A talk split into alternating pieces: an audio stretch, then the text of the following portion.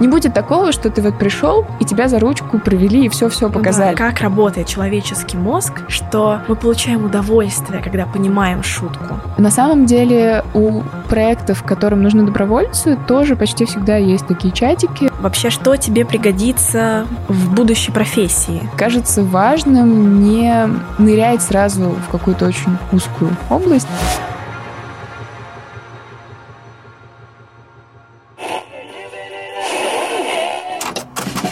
Всем привет, меня зовут Анастасия Гуляева, я сценарист и ведущая медиапроекта «В мире ученых». Вы слушаете наш одноименный подкаст, гости которого – успешные молодые ученые. С героями проекта мы говорим о построении карьеры в науке, перспективах, трудностях профессии, хобби, увлечениях, а также даем советы тем, кто только начинает свой научный путь.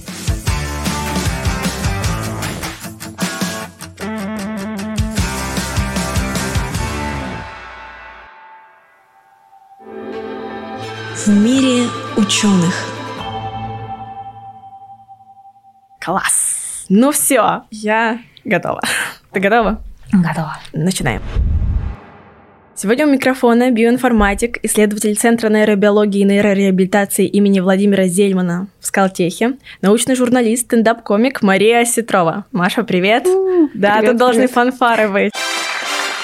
Мы с тобой в видеоинтервью, которое выйдет на наших ресурсах через пару недель, мы обсудили, что ты нейроученый. Расскажи чуть подробнее об этой сфере. Строго говоря, сфера нейробиологии огромная, и люди, которые работают в ней, могут заниматься совершенно разными вещами. То есть кто-то создает пол- полностью работает за компьютером и создает модели мозга, не знаю, там мыши, ну, такой есть проект, э, значит, о- оцифровать мозг мыши, а кто-то сидит только в лаборатории, а, проводит эксперименты. Вот, кто занимается анализом данных, как я, например, а кто-то выращивает искусственные мозги. Направлений очень много в пределах области, и более того, она активно развивается, соответственно, появляются какие-то новые вообще возможности, да, то есть эксперименты, которые даже представить себе было невозможно. Мы втыкаем электрод не только в клетку, втыкаем электроды в мозг, влияем на поведение мышей, на людей пока не очень, только посредственно, без электродов в мозгу. Хотя на самом деле это тоже, тоже уже потихонечку появляется. В вашей лаборатории вы изучаете липиды в мозге. Можешь рассказать, что вообще такое липиды и для чего это исследование? Да, мы изучаем, строго говоря, не только липиды, мы изучаем и другие молекулы, из которых состоит мозг. А, то есть наша лаборатория занимается молекулярной нейробиологией. По сути, мы хотим разложить мозг на молекулы, посмотреть, из чего он состоит, и на основании этого понять в итоге, как он работает, и что, что идет не так, если происходят какие-то психические расстройства, например. Например, шизофрения, да, у вас в исследовании было? Да, один из проектов, которым конкретно я занимаюсь, касается шизофрении, и, в принципе, это длительный, достаточно старый проект, в том смысле, что мы уже давно сотрудничаем с психиатрами, которые помогают нам собирать образцы, диагностируют пациентов, ну, как бы консультируют нас по поводу получаемых нами результатов. Мы э, в двух направлениях работаем над проектом по шизофрении. У нас есть исследование молекулярного состава мозга, то есть это вот то, чем я занимаюсь в первую очередь. И есть проект по исследованию липидного состава крови. И там уже, там уже более прикладные задачи, больше про диагностику, раннюю диагностику, про разделение каких-то подтипов диагноза, поскольку это более, более простой, понятный эксперимент, получить Мгм. кровь, проанализировать, чем получить откуда-то мозги проанализировать. Да, получить мозги наверняка очень трудно. Я даже не представляю, как все это происходит. А для чего это исследование вы проводите? То есть, чтобы что? То есть, чтобы понять, э, как устроен мозг э, и вылечить, например, это заболевание, или дать какую-то почву для размышления. Дать почву для- размышления в целом, мне кажется, фундаментальная задача науки. Да. любого исследования, да. К сожалению, вот в проекте по мозгу нету прямого шага к тому, что вот мы на следующем этапе уже начнем лечить. Скорее всего, мы в первую очередь сможем помочь разобраться в том, что происходит в заболевании, потому что на сегодняшний день, э, например, для шизофрении не существует единого описания механизма. Существует ряд гипотез, для каждой из которых находятся какие-то экспериментальные подтверждения, но нету общего взгляда, то есть угу. нету полного понимания, с чего начинается заболевание, какие ключевые факторы, и что мы можем сделать для того, чтобы как-то ограничить его развитие, или, может быть, диагностировать на более ранних этапах, или более точно диагностировать и типировать да, пациентов, то есть кому-то поможет определенное лечение, угу. кому-то не поможет. Вот, соответственно, для того, чтобы следующие шаги начать делать, уже более прикладные, а, нужен вот этот промежуточный этап для того, чтобы, ну, да, разложить на составляющие и понять, а, а что там, собственно, внутри, что Сама происходит. теория, да, которая дает нам... Да, как бы такая сверхзадача сформулировать единую, конечно же, гипотезу шизофрении, объяснить, в общем, все, что происходит, потому что чем больше мы понимаем, тем проще нам потом как-то с этим взаимодействовать. Если мы раньше говорили о профориентации как эм, о профессии на всю жизнь, то сейчас совершенно другая тенденция, и мы говорим о термине карьера как путь человека. Таким образом, получается конструировать карьеру из разных навыков. Твоя карьера, мне кажется, отличный пример этому, потому что ты работаешь в области нейробиологии, ты занимаешься научной журналистикой уже более восьми лет, еще у тебя стендап-комедия, воздушная гимнастика, но об этом мы позже поговорим. И если обратиться вот так к началу, то когда ты поступала в университет, почему ты выбрала физтех? Да, я выбрала не просто физтех, я выбрала факультет. Э, он назывался тогда молекулярной биологической физики. И все слова в этом названии факультета мне нравились. Вот, потому что у него не было такого строгого погружения в там, только физику. Э, как на большинстве факультетов, ну, по крайней мере, на тот момент, у нас была достаточно сильная часть, которая связана с биологией, с химией. Вот это сочетание казалось очень многообещающим, в смысле того, что будет возможность э, выбирать э, какую-то область, в которой можно будет применять свои знания и чувствовать при этом вот связь с реальной жизнью. Да, то есть биология в этом смысле хороша тем, что ты всегда понимаешь свое положение, наверное, в пространстве познания мира. Опосредованное познание себя практически. Да, мне кажется, есть даже такой лайфхак в смысле мотивации к работе, да, потому что у меня такое ощущение, я не уверена. Может быть, если придет физик, он объяснит совершенно по-другому. Но, но мне кажется, объяснить себе, зачем я изучаю мозг, угу проще, чем объяснить себе, зачем я изучаю вот эту вот конкретную, там, не знаю, частицу или соединение или там тип реакции. Это более предметное, понятное что-то, более не абстрактное. Более понятное, да, наверное, наверное так. При этом у тебя же был выбор между физикой, как бы точными науками и журналистикой во время универа. Может быть, ты дашь совет людям, которые не, еще только пытаются определить свой путь э, и которые не знают, гуманитарии они или технари, как им сделать выбор? В принципе, как можно видеть по моей, по моей карьере, я, наверное, выбор сделала минимально, потому что я, ну, я так не отказалась от работы с текстами до сих пор, да, так или иначе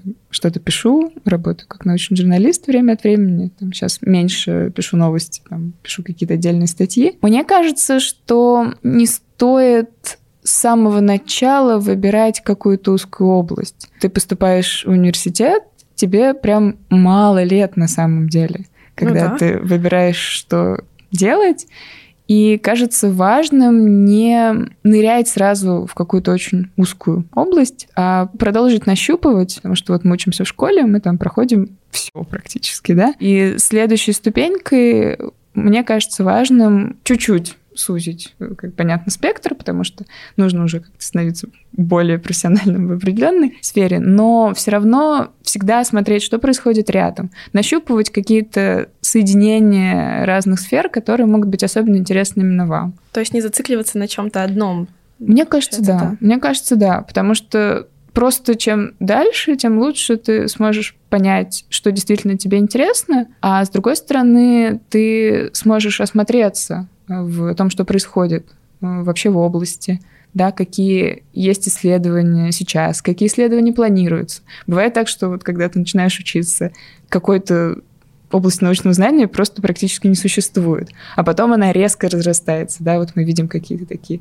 всплески, ну, например, искусственный интеллект, да, да. огромная, очень быстрая э, разросшаяся область, э, про которую люди, которые, наверное, сейчас там профессионально работают, могли очень-очень мало знать, когда начинали учиться в университете. Соответственно, как бы не терять вот этот вот э, контакт с тем, что происходит, и быть готовым к тому, что и область изменится, и всегда, всегда можно будет скорректировать свой путь. Согласна с тобой, потому что гибкость — это очень важная характеристика сейчас в жизни человека, потому что мир настолько быстро меняется, что, мне кажется, ты не успеваешь не за всей этой информацией, которая скидывается тебе из разных уголков твоего телефона поговорили с тобой об учебе. Во время обучения в университете, даже у меня бывает такой вопрос, вообще, что тебе пригодится в будущей профессии? Вот ты сейчас учишь много всего, проходишь, что-то делаешь, и кажется, как будто это бессмысленно. В ретроспективе, опять же, можешь посмотреть, что тебе было полезно в учебе для твоей профессии. Да, ну тут можно разделить, наверное, на две категории, да, то есть есть какие-то очевидно необходимые вещи, биоинформатика, да, которой я занимаюсь, совершенно точно для того, чтобы работать в этой области, нужно понимать математику, да, там, линейную алгебру, методы статистического анализа. Нужно уметь программировать до какой-то степени. Ну и в целом это такой более быстро нарабатываемый навык, но все равно. То есть такой рабочий инструмент.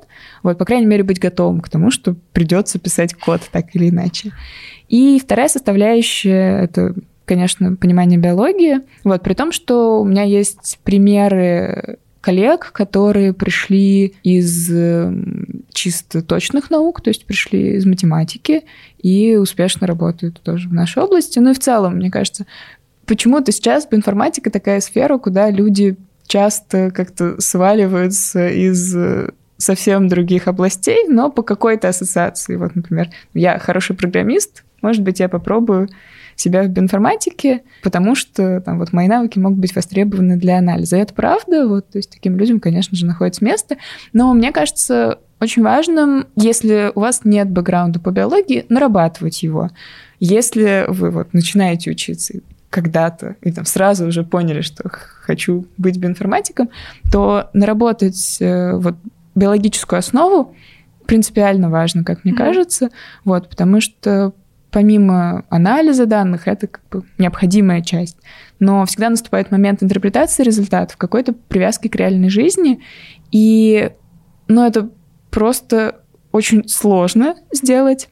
Если ты не понимаешь, если да, ты, да, о чем если, речь. Если ты не понимаешь как бы, глобального биологического контекста, вот понятно, что до, какой, до какой-то степени да, ты можешь разбираться глубже в своей области, дальше там чуть чуть поменьше в смежных и там совсем мало в биологии вообще. Но э, двигаться в этом направлении очень-очень важно, потому что бывает такое, что получил какой-то результат, и ты сам не понимаешь, что он значит. Вот начинаешь взаимодействовать с коллегами, которые, ну, например, более более опытный, более начитанный, специализируется в какой-то чуть-чуть соседней сфере, и ты показываешь какой-то результат, и они такие, а, ну, конечно же, вот потому, что потому что так, так и так.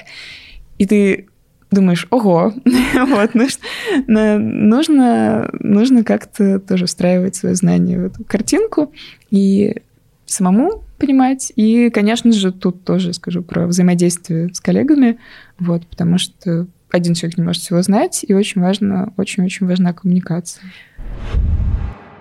Когда ты работаешь в лаборатории, вот ты сказал про взаимодействие с коллегами, у меня вопрос сразу появился. У вас есть какая-то общая цель, у каждого есть своя задача под эту цель, и вы вместе к ней идете. Так это происходит? Нет, но это до какой-то степени, конечно, иерархическая структура. То есть э, у нас есть какие-то большие направления, за которые в большей степени отвечают те или иные люди. Вот там есть иерархия, старшие научные сотрудники, младшие научные сотрудники, mm-hmm. аспиранты, студенты. Вот, и какое-то деление по проектам. Кроме того, есть разделение, ну да, по этапу, за который каждый отвечает. Важно иметь какое-то общее видение, да, то есть сводиться в том, про что у нас проект, почему мы делаем вот так.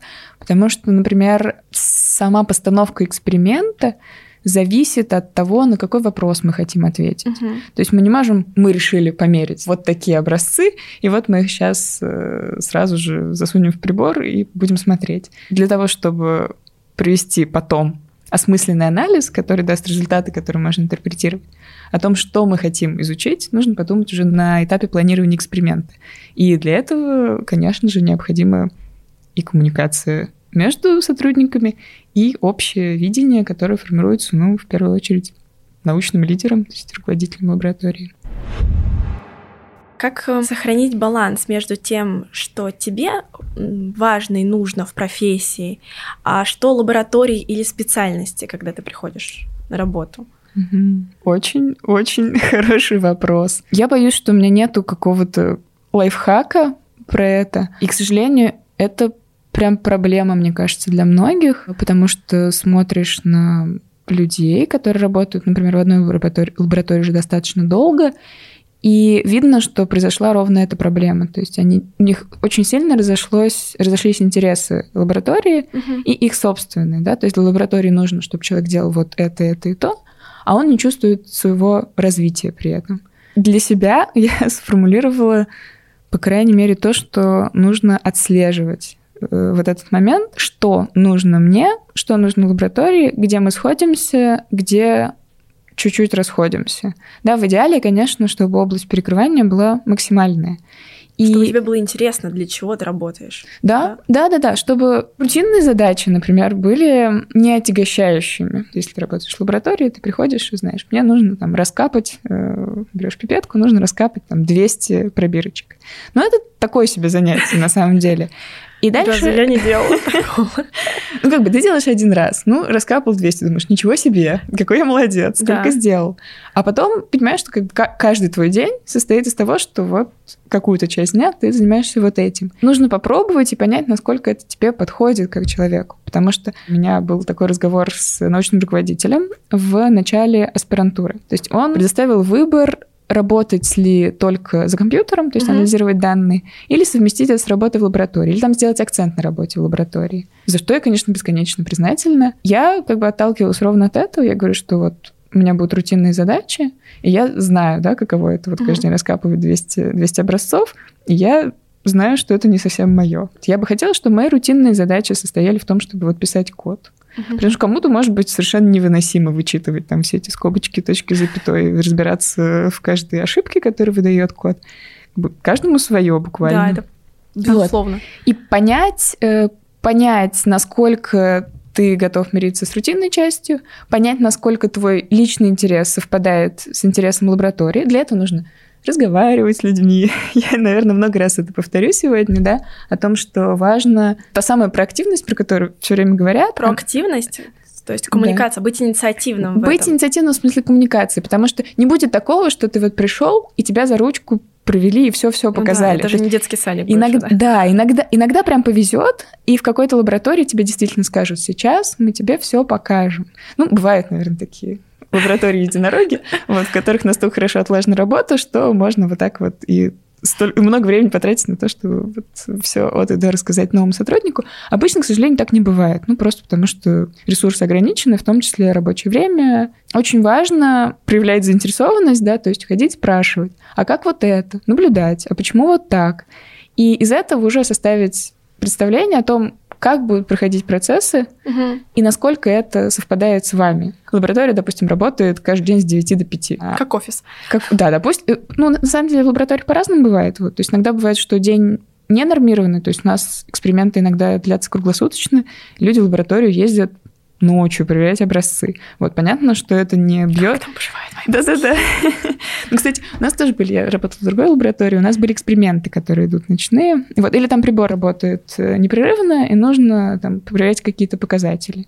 Вот тоже там людям приходится делать это несколько раз там в ночь, например. И понятно, что это не бьется с эм, тем, чтобы работать с 9 до 5. Если ты ночью приехал на работу, то, наверное, на следующий день ты с 9 до 5 не будешь работать. И ты тоже примеряешь на себя и думаешь, насколько мне это подходит. Или вот я хочу в 5 уже быть свободен, и все. В целом, спойлер, да, научная работа редко устроена так, что это вот супер регламентированные часы. И чаще всего приходится и после работы, и думать, и обсуждать вообще, что делать.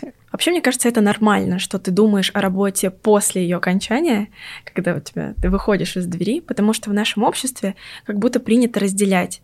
Вот есть работа, а вот есть дом и моя жизнь.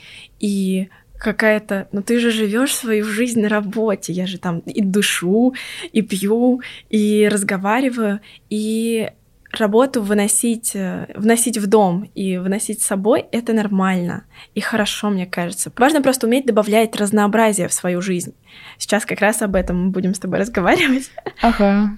Да, я соглашусь, конечно. Мне сложно, честно говоря, представить вот это строгое разделение. Да, вот есть работа и есть жизнь. Для меня, конечно же, тоже не так. Своя работа для меня очень существенная часть жизни. Это не то, чтобы я поставила жизнь на паузу, поработала, потом приехала. Но да, наверное, вопрос в том, чтобы не допускать слишком сильного при этом поглощения всей вообще жизни работы. Точно, когда происходит вот этот вот перекос в любую сторону, это всегда плохо, нарушается баланс. Все мы это знаем в мире ученых.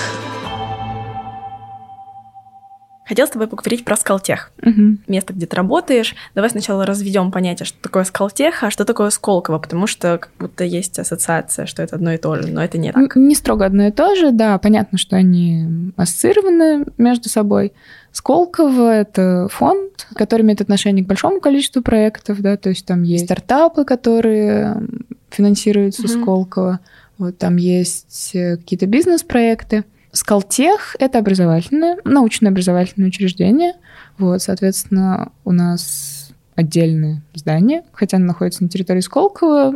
Скалтех не равно Сколково, да, как мы уже Все, отлично. А почему ты решила туда пойти, в Скалтех? Я пришла туда в аспирантуру. То есть, да, я закончила бакалавриат и магистратуру физтеха. После этого у меня был год на подумать. Вот, mm-hmm, то есть тот я... самый год. да.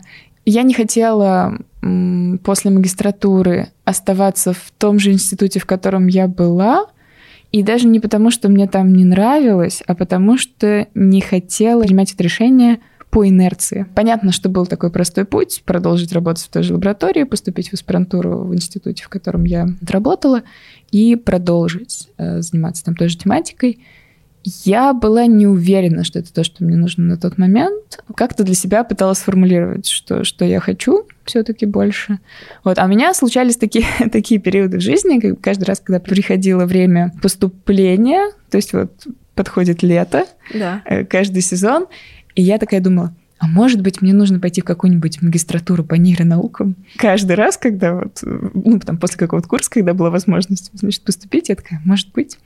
Ну, как ты думаешь, вот вторая магистратура как-то слишком. Вот, или там, когда нужно было выбирать магистратуру еще в физтехе, была магистратура в Пущино. Я думаю, ну, в Пущино ехать. Ну, что-то я не знаю. Вот. А и в этот год я поняла, что ну все-таки куда-то в сторону нейро хочется двигаться. Говорю, конечно, об этом всегда, что у меня есть такая мечта изучения мозга и юмора. О, у нас целый блок про это. Вот, мягкая подводка. Э, ну, поговорим, да перейти к этому резко я не могу. Все-таки как бы совсем бросить карьеру в том месте, где она у меня есть, я не хочу, потому что то, чем я занимаюсь, мне тоже нравится. Вот. А э, плавный переход в сторону погружения вообще в нейронауку был для меня через анализ данных. И прошел год, и так совпало, что вот лаборатория, которая занимается анализом типа данных, с которыми я работала, как раз и занимается нейроисследованиями. Я решила, что хочу попробовать поступить туда в аспирантуру. И вот я там отучилась 4 года, закончила аспирантуру, написала диссер, осталось его защитить и продолжаю работать. Четыре года аспирантуры, я думала, два. А. Да-да, я 11 лет мучимся в школе, вот теперь еще 10 лет ты поучился во всех институтах и аспирантурах, вот, и понимаешь, что большую часть жизни ты был в состоянии чему-нибудь учусь. Ну, вообще это хорошо для мозга, Хорошо для мозга сто процентов. Большая конкуренция при поступлении в Сколтех. Мне кажется, когда мы поступали, было два человека на место, может быть, три. Вот, то есть эм, поступление в аспирантуру устроено так, что есть две волны. Mm-hmm. Можно поступать весной, и вот на этот год уже весеннее поступление закончилось. А можно поступать летом во вторую волну. Понятно, что есть какие-то бонусы за счет того, что ты поступаешь в первую волну. Обычно туда, если прям все хорошие люди пришли, то мож, могут набрать чуть-чуть больше, чем половину, ну, там, uh-huh. от количества запланированных мест. Если ты уже пришел э, летом, то ты в чуть-чуть проигрыш, проигрышных условиях, потому что вот количество мест уже могло сократиться, и тогда возьму только самых-самых. Но, кажется, у нас было не очень сурово, то есть вот, да, два-три человека на место. Мы поступали в наш, вот в лабораторию. Там вступление в аспирантуру, оно не такое же, как в магистратуру. То есть в магистратуру ты поступаешь на программу и как-то более широко целишься вообще в то, чем ты хочешь заниматься. Угу. В аспирантуру ты поступаешь к конкретному научному руководителю, и ты уже при поступлении делаешь презентацию о том, чем я буду заниматься в ближайшие 4 года, и нужно показать, что ты подходишь для этой области, что у тебя соответствующий бэкграунд, что ты понимаешь, чем занимается лаборатория, что ты можешь сформулировать себе научную задачу, угу. что ты видишь ее исполнимой за ближайшие 4 года, потому что, ну, как бы дойти до конца этой работы, защититься, тоже важно. Соответственно, а, при вот уже таких продвинутых, да, как бы этапах обучения ты уже фокусируешься на чем-то и должен также продемонстрировать ну, какую-то самостоятельность, да, то есть, что вот я... Инициативность. Вот Инициативность это. всегда. То есть, э, мне кажется, Скалтех еще как-то под это заточен, и при отборе в магистратуру тоже. Там тоже есть этап собеседования. Там тоже, конечно, важно продемонстрировать, что вы понимаете, что вы, плани... что вы собираетесь делать, зачем вам Скалтех. И мне кажется, что даже поступление в магистратуру может быть, может быть сложнее, потому что оно состоит из трех этапов. То есть э, первый этап одинаковый. Ну, он не, не то, что строго одинаковый, но в смысле формально так. одинаковый. Э, нужно подготовить какие-то документы, хорошо показать, там, не знаю, что ты хорошо учился, да, что ты из института мотивационное письмо. Для аспирантов это там два рекомендательных письма от предыдущих научных руководителей, то есть что... Что э, за тебя ручаются, да? Ну, что тебя не выгоняли там, не знаю, несколько раз. Ну, то есть ты, например, пишешь в резюме, вот, я поработал в четырех лабораториях. И это может быть совершенно разная ситуация. Ты либо поработал в четырех лабораториях, потому что тебя переманивали, потому что ты настолько классный, и тогда ты просишь научного руководителя написать тебе отзыв, он такой, эх, как жаль, что ушел вот такой-то, такой-то. А ситуация могла быть совсем другая, да, что ты не, продерж... не продержался ни в одной лаборатории достаточно долго, и как бы для того, чтобы это валидировать, нужны рекомендательные письма. Для магистрантов, да, тоже есть вот этот подготовительный этап э, сбора бумаг, да, и дальше аспиранты сразу идут на этап интервью, то есть угу. вот эта э, презентация. Собеседование, с... да? Ну да, собеседование. С... Я говорю интервью, потому что в Скалтехе все на английском. Вот такая информация. Да, я об этом хотела сказать чуть позже, что если наш слушатель сейчас вдохновится идеей поступить в Скалтех, он должен знать, что там обучение все на английском, коллеги тоже с тобой разговаривают на английском. Вообще нужен хороший уровень знания языка. Э, да, один из этапов поступления, опять же, он одинаковый для, одинаковый для аспирантов-магистрантов, это экзамен по языку. Вот, то есть либо у вас есть сертификат, там какой-то не слишком давнишний угу. а, по уровню владения, либо вы сдаете экзамен непосредственно, ну, с колтехи, да, онлайн, ну, в смысле, с компьютером, даже, мне кажется, не письменные, и чуть-чуть урезанная версия там TOEFL, мне кажется, так. Ну, то есть, в общем, все, я поняла, да. Да, да, да. Я поняла, а слушатель думает, да? Тоже не могу объяснить. Упрощенная версия экзамена для проверки знаний английского языка, да. И то, и другое, в смысле, и новые программы нужно, нужно знание языка. Для аспирантов потом проходит собеседование. А для магистрантов между собеседованием, который тоже случается, и подачей документов существует этап экзаменов. Вот. И это достаточно большой экзамен. Он может отличаться в зависимости от программы, на которую ты поступаешь, потому что в Колтехе, мне кажется, больше восьми разных направлений. Uh-huh. То есть это и космос, и топливные какие-то дела. Я не знаю, как перевести, к сожалению. Uh-huh. Вот. Um, науки о жизни, понятно, анализ данных. Я вот. думаю, это на сайте, наверное, можно узнать Да-да-да. все, если захотят поступать наши слушатели. Да, можно, можно узнать на сайте. Соответственно, помимо проверки на этапе документов есть этап сдачи экзамена, вот, на основании результатов которого вас пропускают на следующий этап. Вот. Но при этом, как бы из плюсов, набор в магистратуру больше, чем набор в аспирантуру. Аспирантов набирают, мне кажется, раза в два или в три меньше ежегодно, mm-hmm. чем магистрантов. Ну, по крайней мере, на нашу программу. Какие ты для себя выделяешь преимущества в учебе и работе Скалтеха? сейчас уже прошествию времени? Ну, понятно, у меня есть вот мой путь аспирантский здесь, э, в Скалтехе. И все, что я могу, сравнивать с рассказами да, коллег, которые идут этот путь в каком-то другом институте. То есть у меня нет собственного опыта учебы в аспирантуре, вот, работы.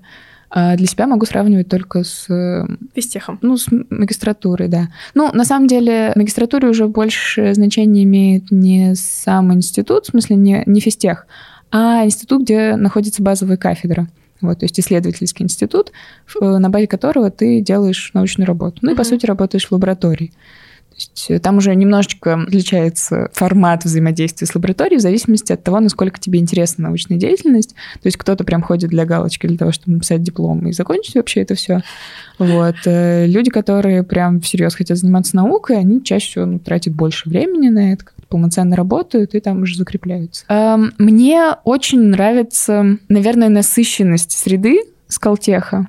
И это такое преимущество, наверное, которым я чуть меньше могла воспользоваться как аспирант, а, потому что в аспирантуре твоя работа все-таки достаточно индивидуальна uh-huh. и немножко изолирована. А в магистратуре очень много учебных курсов, и курсы прям классные. Вот, то есть по насыщенности программы обучения в Скалтехе, в магистратуре, очень-очень интенсивные и интересные. То есть я завидовала, честно говоря, магистрантам, потому что ну, как у, аспир... у аспиранта есть возможность посещать э, все эти курсы, и это тоже здорово. То есть какие-то да. курсы ты берешь просто потому, что тебе хочется. Ты какая сам выбираешь, какие курсы ты можешь э, проходить? Да, в основном у тебя э, там система кредитов, то есть тебе нужно набрать определенное количество очков в разных направлениях подготовки. Угу. Вот, там нужно столько-то очков по педагогике, столько-то по профильным курсам, то есть по биологии для нас в широком смысле. Вот. Но это не мешает брать какие-то там небольшие побочные курсы. Да, там хочется подтянуть машинное обучение, угу. берешь курс по машинному обучению. Никто не против. И немножко обидно, потому что аспиранты есть уже обязанность в лаборатории, работать. да, прям угу. работать. А, потому что а, у магистров все время выделено на учебу, и это здорово не только в смысле самих курсов, но и взаимодействия с людьми, потому что очень много курсов заточены под какие-нибудь проекты. Проекты — это взаимодействие в небольших группах, да, то есть какой-то опыт... Сплочение, да? Опыт построения команды, опыт управления немножко. То есть вот мы чуть-чуть этого коснулись. У нас был курс по инновациям. Одно из направлений, по которым нужно набрать кредиты, Скалтехи. Ну, это вот такая фишечка, курсы по инновациям. И тут такое разное отношение есть у людей кто-то считает, что это совершенно бесполезно. Возвращаясь к вопросу, да, о том, что было полезно и да, не полезно во время полезно. учебы, я вот честно считаю, что если уж так сложилось, что ты все равно проходишь какой-то курс, сто процентов из него можно извлечь какую-то пользу на будущее. То есть она может быть неочевидная, да, то есть, ну вот я не пойду и не буду немедленно запускать стартап после того, как я прошла курс по инновациям да, но совершенно точно у меня появился там набор навыков, в том числе, да, какое-то вот построение команды, то есть мы делали действительно проект, взаимодействие с людьми, да, какое-то такое создание минимального продукта первого, да, это все какие-то такие вещи, которые не обязательно применять строго в инновациях, да, достаточно универсальные скиллы. Я с тобой согласна. Здесь про хочу сказать, mm-hmm. что опыт, который у тебя был, он тебя сформировал, и ты не знаешь, когда это пригодится. Я занималась скрипкой, и мне это никогда не пригодилось, я больше нигде не играла, но это дало мне колоссальное развитие с точки зрения музыки или музыки. Конечно. Так что не отказывайтесь от своего обучения, не говорите, что все, нет, я к этому больше не отношусь. Тебя же это сформировало. Да, я, я абсолютно поддерживаю. То есть, особенно если, ну, жизнь уже такая, да, допустим, ты выбрал, принял решение, выбрал какую-то программу, и вот в ней есть вот такой курс. Он может быть довольно дурацкий сам по себе, его могут дурацки, по-дурацки вести, вот, но ты всегда можешь там приложить усилия для того, чтобы для себя его сделать минимально полезным. Угу, согласна. Если кто-то из слушателей, опять же, захочет поступить в Сколтех, что ему для этого нужно сейчас сделать? Там, успевает ли он сейчас? Да, нужно не пропустить даты поступления во вторую волну. Угу. Вот, насколько я знаю, в этом году 1-3 июля, даты 3-10 июля дедлайны для аспирантов магистров. Вот, соответственно, зайти на сайт Скалтеха, посмотреть основные этапы, заполнить формы и быть готовым. Быть готовым, да, с мотивацией, что все получится. Ранее упоминала о том, что ты занимаешься научной журналистикой уже 8 лет. Что тебя сподвигло углубиться в эту специальность? Да, как мы уже немножко тоже раньше обсуждали, мне... Я не могу сказать про себя строго, что вот я технарий или гуманитарий. Мне, конечно, при поступлении уже в физтех было немножко обидно, что нету какой-то вот гуманитарной составляющей. А я стала искать, что могло бы быть смежным Угу. Вот. И попалась в школу научной журналистики, которую на тот момент вели люди из русского репортера, кота Шрёдингера в дальнейшем, да, то есть это все примерно одно и то же ядро. До сих пор в том или ином виде эта школа тоже существует. И, как говорил один из наших преподавателей, мне кажется, это идеально формулирует вообще прелесть научной журналистики, он говорит, что это работа ученого так, как мы ее представляли в детстве.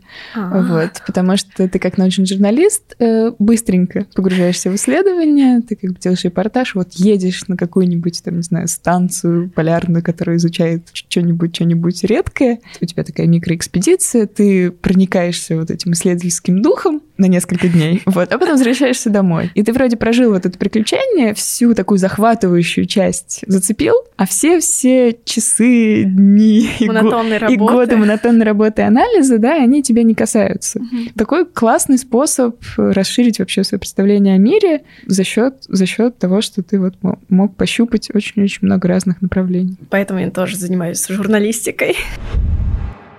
Сейчас хочу поговорить на необычную тему. Ты работала в проекте «Люди науки Аксона». Это Ассоциация коммуникаторов в сфере образования и науки. Это проект про волонтерство, научное волонтерство, еще называют гражданская наука. Mm-hmm. Что это вообще такое? Да, гражданская наука — это такой немножечко кривой термин, потому что это калька с э, citizen science. Uh-huh. То есть citizen, в смысле, она горожанин скорее, да, то есть не, это не противоставление не военной науки, uh-huh. вот, а то, что ей может заниматься кто угодно.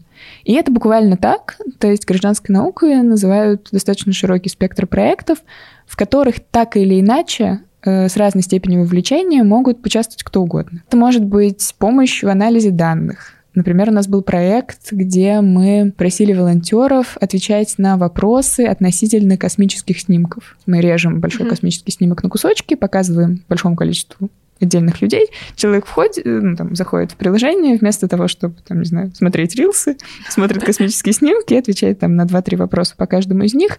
И таким образом ученый получает много данных, ну, э, какую-то первичную разметку, на основе которой они могут дальше эти данные анализировать. Mm-hmm. Это может быть с большим погружением. Э, проект, например, был проект, где нужно было собирать образцы бактерий, мне кажется, и посылать э, ученым. А ученые потом по из этих по почте из этих образцов искали перспективные бактерии, которые будут вырабатывать электричество. Вот, значит, mm. новое какое-то поколение. А насколько это востребовано вообще направление такой вла- научного волонтерства? Uh, ну вот когда мы делали проект, это был, была первая платформа гражданской науки в России, и мы старались, э, как бы, во-первых, рассказать ученым о том, что такое бывает, людям о том, что такое бывает, и соединить тех, кто хотел бы этим заниматься, и тех, кто мог бы получить какую-то пользу от mm-hmm. того, что вот люди, люди занимаются анализом данных. Но до сих пор, мне кажется, не очень широко известно о том, что это такое. Есть Э, есть проблема некоторого скепсиса ученых. Вот ученые такие люди, что им mm-hmm. все нужно очень точно достоверно, и у них есть некоторое недоверие к тому, что волонтеры вот смогут сделать все как надо. Вот поэтому нужно было как-то убеждать ученых о том, что мы все сделаем, так что все будет хорошо. Вот, и волонтеры, волонтеры справятся. Но на самом деле даже до того, как мы запускали проект, э, ряд э, инициатив таких уже существовал, и часть нашей работы, вот конкретно я была корреспондентом в этом проекте, я писала всем, кто хоть как-то занимается чем-то похожим гражданскую науку, и мы просто собирали как бы в одном месте, собирали в одном месте информацию обо всех уже существующих подобных проектах. Вот, например, был проект про борщевик. Вот. Борщевик. Да, нужно было тоже выходить и там замерять какие-то показатели борщевика. И он существовал до нас, то есть достаточно долго, и, в общем, продолжал существовать на инициативе людей, которые занимаются изучением борщевика. А если сейчас кто-то захочет, например, внести свой вклад в науку, да, или стать подопытным, там, mm-hmm. что, да, вот я могу, проверьте на мне, есть такая возможность сейчас? Да, во-первых, все еще работает сайт проекта «Люди науки». Вот, там есть информация о каких-то проектах. На самом деле у проектов, которым нужны добровольцы, тоже почти всегда есть такие чатики. Вот, например, у Высшей школы экономики у них есть э, телеграм-канал, в котором они пишут прям объявления о поиске добровольцев, указывают, какие именно добровольцы нужны. Угу. Вот. И есть возможность поучаствовать в экспериментах с разными условиями, с разными методами исследования. Но это, мне кажется, это как очень увлекательно, да. да. Даже раз попробовать да. для себя, для опыта. В мире ученых.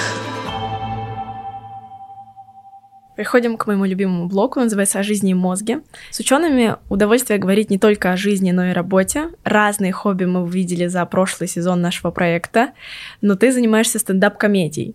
Это прям что-то новенькое для нас, для всех, да. Помимо того, что ты э, шутишь на выступлениях в своем телеграм-канале, не смешное о смешном, препарируешь юмор с точки зрения науки о мозге. Проводились ли исследования, как работает человеческий мозг, что мы получаем удовольствие, когда понимаем шутку? Угу. Это фундаментальный вопрос, на самом деле, вот, на который хотелось бы да, получить полноценный ответ. Опять же, есть ряд теорий о том, как это работает и почему так, но действительно проводится много исследований, которые смотрят на активность мозга, когда мы слышим вводную часть шутки, когда мы слышим уже то, что называется панчлайном, то есть вот самую соль угу. шутки. И люди смотрят, какая зона активировалась, а, за что она отвечает в обычной жизни, да, то есть в чем, в чем дело.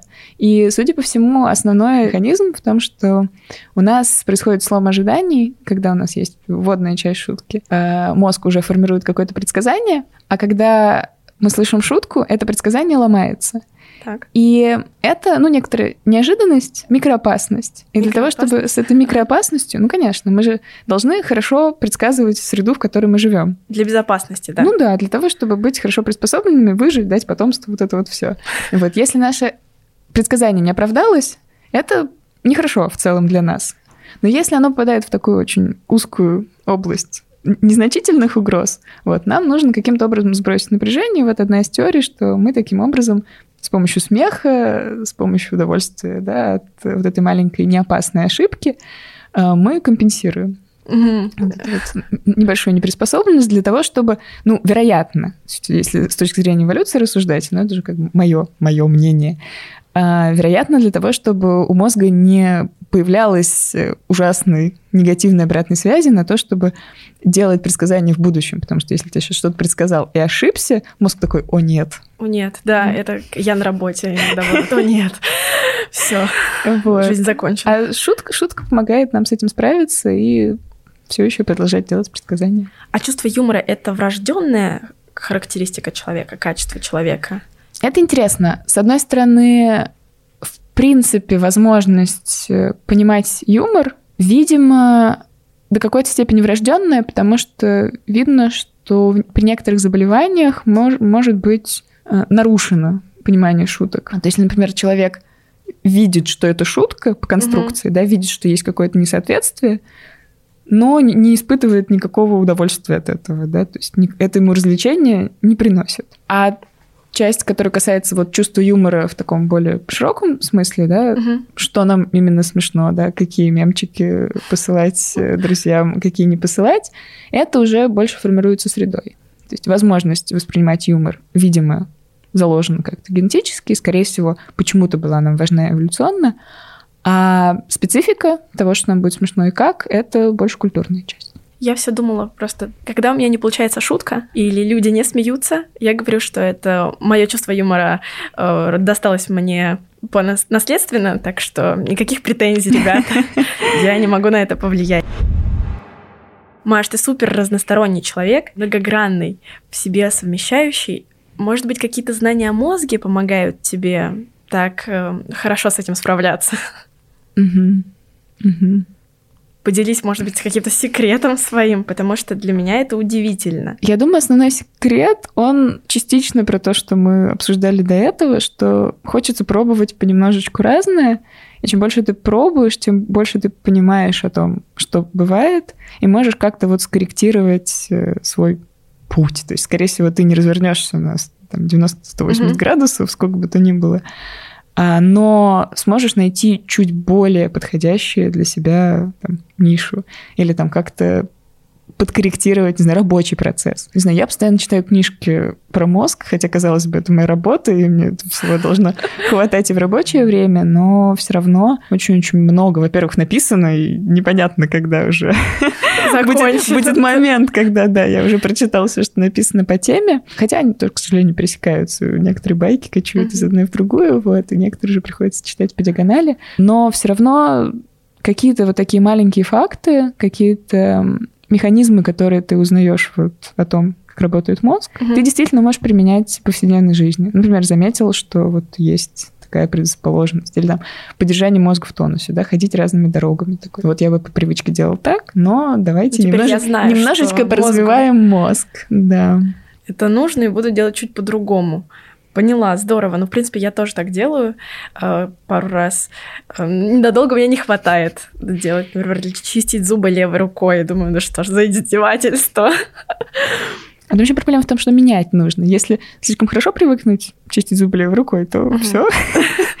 Как бы уже там нету, нету пластичности. Нужно искать еще более новое занятие. Да, куда идти, что искать. Маш, переходим к последнему этапу. Блиц, короткие вопросы, короткие ответы, все как всегда. Что важнее для биоинформатика? Понимание методов программирования или понимание работы мозга? Я думаю, что и то, и другое, потому что это буквально то, что есть в названии области. Это и био, и информатика. Может возникнуть генная мутация в течение жизни? Насколько это опасно? Генные мутации в течение жизни возникают в клетках, и большую часть времени это проходит незамеченно для организма. Конечно же, бывают и опасные случаи. Это касается, ну, рака, например. Часто возникает рак в быстро обновляющихся клетках. Да? У нас рак кожи, рак э, кишечника, потому что это клетки, которые часто-часто меняются. Используется ли искусственный интеллект в биоинформатике? Конечно, да. И искусственный интеллект, мне кажется, если сейчас не используется везде, то точно будет использоваться везде. Это обусловлено в том числе увеличением количества данных. То есть у нас секвенирование генома производит огромный объем информации, который нужно анализировать, для которых уже методы классической статистики могут не подходить. Mm-hmm. Дальше машинное обучение может быть очень эффективно для решения каких-то задач. И совершенно точно появятся новые точки применения. Последний вопрос. Есть ли у тебя любимый феномен или какой-нибудь феномен, который ты поражаешься, что он существует в нашем мире? Если да, то какой? Это сложный вопрос. Наверное, если вот касаться все-таки профессиональной области, сам факт пластичности мозга — это какая-то фантастическая штука. Вот то, что мы можем чему-то научиться, да, то есть вот у нас э, мозг, да, не коробочка с жестко фиксированным алгоритмом, а то, что у нас по ходу жизни что-то там пересобирается, перепаивается в голове, и у нас появляются какие-то новые программы или подпрограммы, это, конечно, фантастика сама по себе. Мы настолько привыкли к тому, что это так, но ведь совершенно не обязано оно было быть организовано таким образом. Сейчас посмотрела на это с, вот с этой стороны, как ты и сказала, действительно очень удивительно. Это та шутка, когда у тебя не получается что-то сделать с первого раза, что ты никогда в жизни не делал, и ты расстроился. О, нет. Это, в общем, очень здорово. Маш, спасибо. Это было замечательно. Спасибо. Спасибо тебе большое. Да. Ты прекрасна. Друзья, наш подкаст подходит к концу, но не расстраивайтесь, есть видеовыпуск. Вы слушали подкаст «В мире ученых», который выходит при поддержке Президентского фонда культурных инициатив. Если вам понравился этот выпуск, ставьте сердечко, подписывайтесь, это очень поможет нам в продвижении – Через пару недель на наших ресурсах вас ждет видеоинтервью с нашей сегодняшней героиней. Вы сможете увидеть, как Мария и ее коллеги проводят научные эксперименты, что из себя представляет лаборатория Скалтеха, откуда берутся человеческие мозги для исследований и как ученые организуют свой досуг. Переходите по ссылкам в описании, подписывайтесь, чтобы не пропустить новые выпуски и стройте свои успешные карьеры вместе с нами. До встречи, друзья, пока!